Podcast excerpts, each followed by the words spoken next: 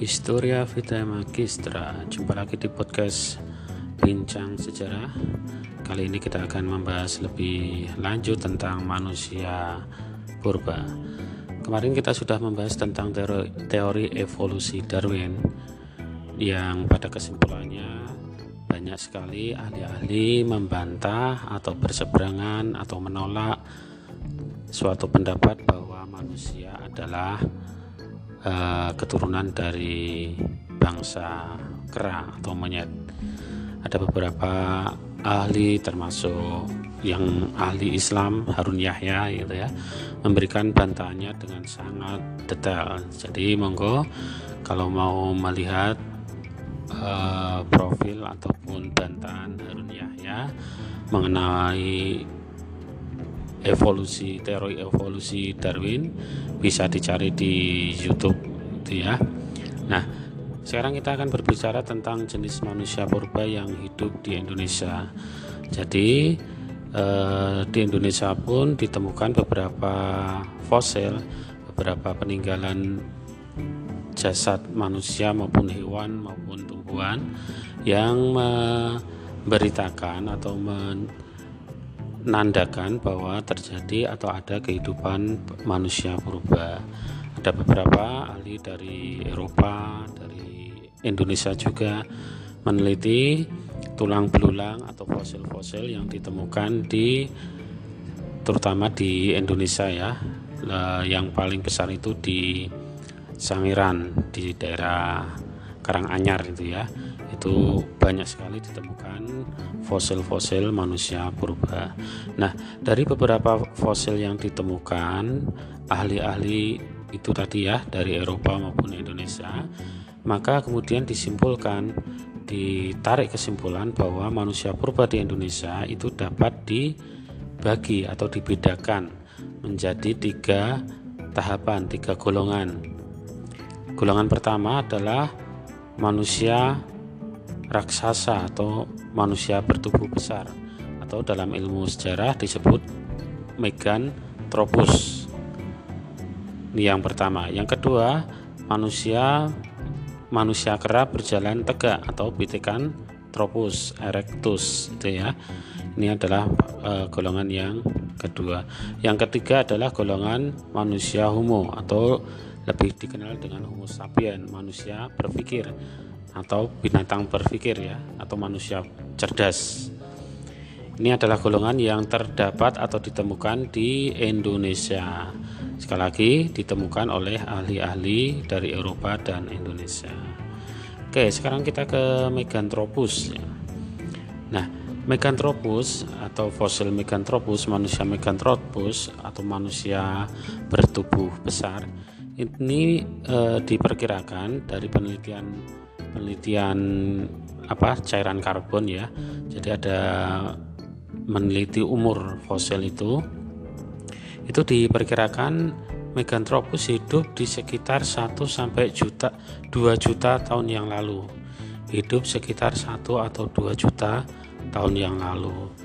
Ini kalau kita berbicara apa namanya di podcast sebelumnya, ini kan berarti jenis-jenis manusia yang Eh, apa namanya manusia purba ini ya. Nah, Meganthropus ini ditemukan di sekitar Sangiran ya, di sekitar Sangiran. Biasanya manusia purba itu ditemukan di tepi atau di sekitar aliran sungai atau sumber-sumber air. Ini dapat dimaklumi karena memang manusia purba masih bergantung pada alam, sehingga mereka mendekati sumber kehidupan yaitu air. Karena dengan air itu kan pohon-pohon akan tumbuh di sana, hewan-hewan akan merapat ke sana untuk minum dan seterusnya, sehingga kemudian sumber makannya sangat banyak di sekitar aliran sungai. Ya. Kemudian ciri Meganthropus itu masih nomaden. Nomaden, jadi berpindah-pindah, tidak tidak atau belum ya, belum mengenal sistem tempat tinggal, jadi berpindah-pindah, nomaden nomaden itu tulisannya ya. Ini. Nah, ciri yang lain dari kehidupan Meganthropus itu jarang ditemukan artefak alat hidup. Jadi yang ditemukan hanya tulang-tulangnya saja, jarang ditemukan alat hidup, misalnya batu, kapak, atau kapak perimbas, kapak genggam, dan sebagainya. Itu jarang ditemukan. Ini. Oke, ciri-ciri Meganthropus sendiri memiliki tulang pipi yang sangat tebal, otot rahang yang kuat, kemudian memiliki gigi serta rahang yang sangat kuat, ya.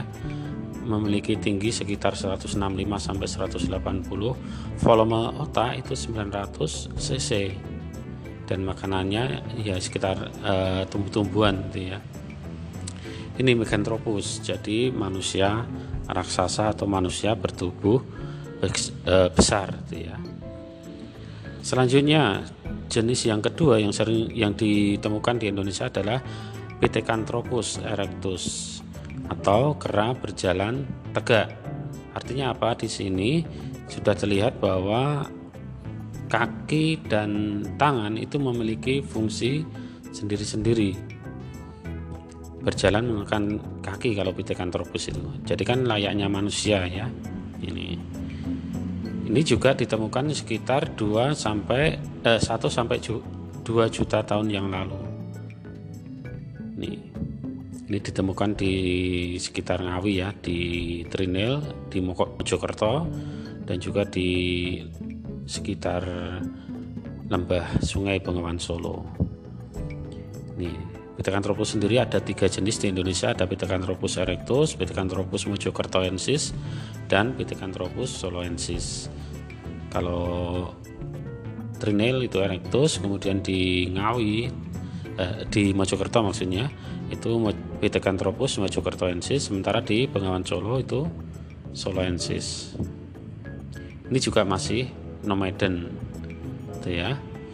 Nah, ciri-cirinya ini volume otaknya eh, cukup besar ya, tujuh ratus lima puluh sampai seribu tiga ratus lima puluh cc.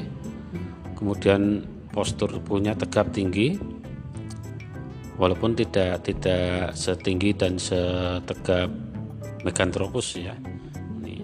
Tinggi badannya juga seratus enam puluh lima sampai seratus delapan puluh. Jadi tinggi badannya sama dengan Meganthropus ya, tapi memang postur tubuhnya lebih kecil daripada Meganthropus. Gigi geraham yang besar dan rahang yang kuat. Ini, ini pun masih juga nomaden. Ya, jadi masih berpindah-pindah itu ya. Selanjutnya adalah manusia Homo atau Homo sapiens. Fosil ini ditemukan sekitar tiga ratus lima puluh tahun yang lalu. Ditemukan sekitar Wajak ya, Tulung Agung, di sekitar Tulung Agung itu. Struktur fosil persis dengan manusia modern sekarang, strukturnya sama. Nah, kemarin kan sudah saya sampaikan bagaimana perkembangan eh, manusia kuno dengan manusia modern yang jenis Homo. Ini eh, perkembangannya sangat berbeda. Selama jutaan tahun, manusia purba yang termasuk Meganthropus dan Pithecanthropus itu memiliki kebudayaan yang stagnan, tidak berkembang secara pesat.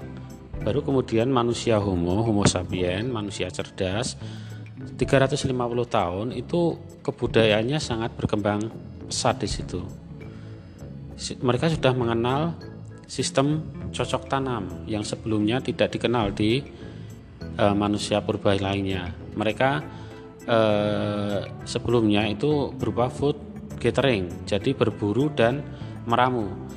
Saat mau makan ya berburu atau meramu. Meramu itu mengumpulkan makanan, sayur-sayuran dan sebagainya. Sedangkan berburu itu mengumpulkan makanan berupa daging. Itu di manusia purba seperti itu. Jadi kalau mau makan harus berburu dulu, makanya mereka berpindah-pindah mencari sumber makanan yang masih ada. Sebab kalau satu tempat ditempati dalam waktu yang lama itu akan habis sumber makanannya, maka berpindah ke tempat lain. Itu yang dimaksud dengan berpindah tempat. Manusia Homo tidak seperti itu. Mereka sudah mengenal sistem bercocok tanam dan e, beternak, walaupun sederhana ya, tapi mereka sudah mulai mengenal. Artinya apa? Di sini ada revolusi e, kehidupan yang luar biasa, revolusi budaya yang sangat cepat di manusia modern itu. Kalau dihitung dari tiga ratus lima puluh tahun yang lalu dan sekarang ada di tahun dua ribu dua puluh satu, itu kan belum ada satu juta tahun yang lalu. Jarak manusia purba dengan zaman kita belum ada satu juta tahun, tapi apa yang dihasilkan? Teknologi, kepengetahuan luar biasa majunya.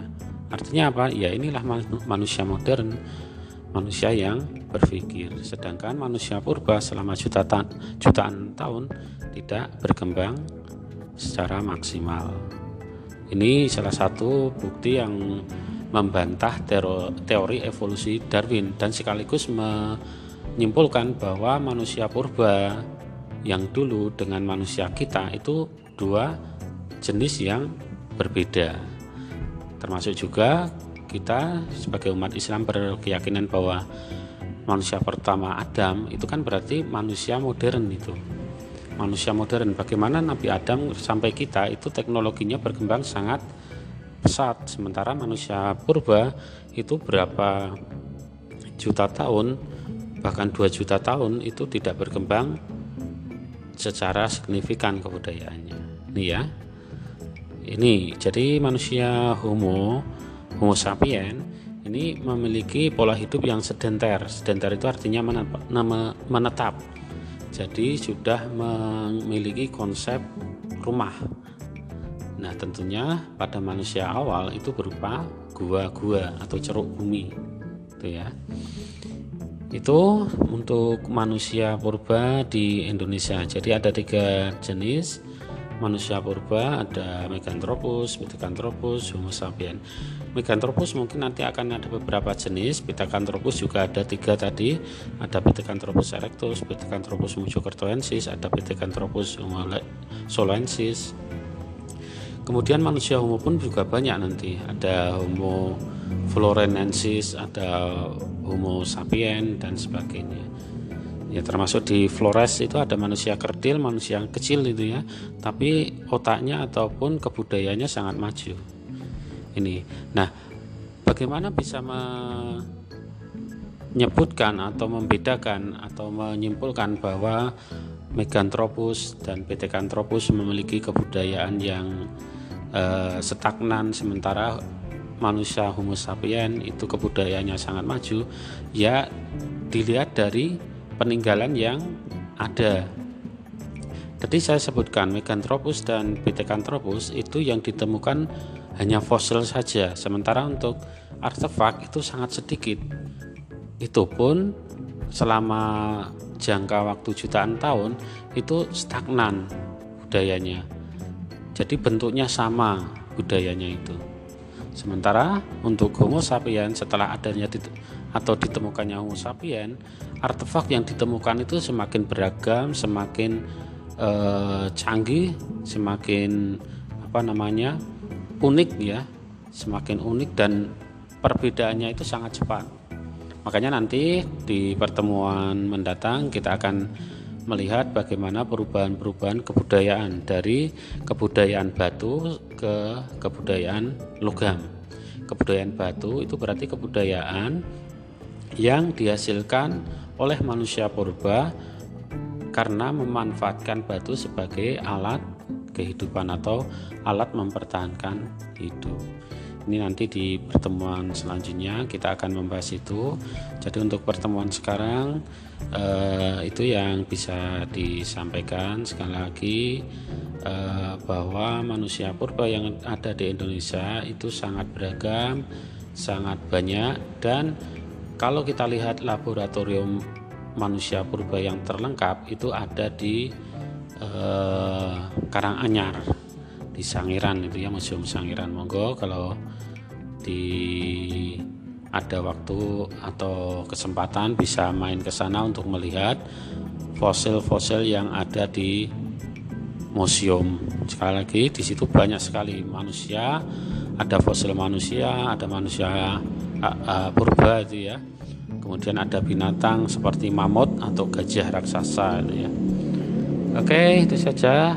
Uh, Selamat belajar semuanya, mudah-mudahan hari ini sukses semuanya. dan berjalan dengan lancar. Kita kembali lagi di podcast selanjutnya. Sampai jumpa. Historia Vitae Magistra.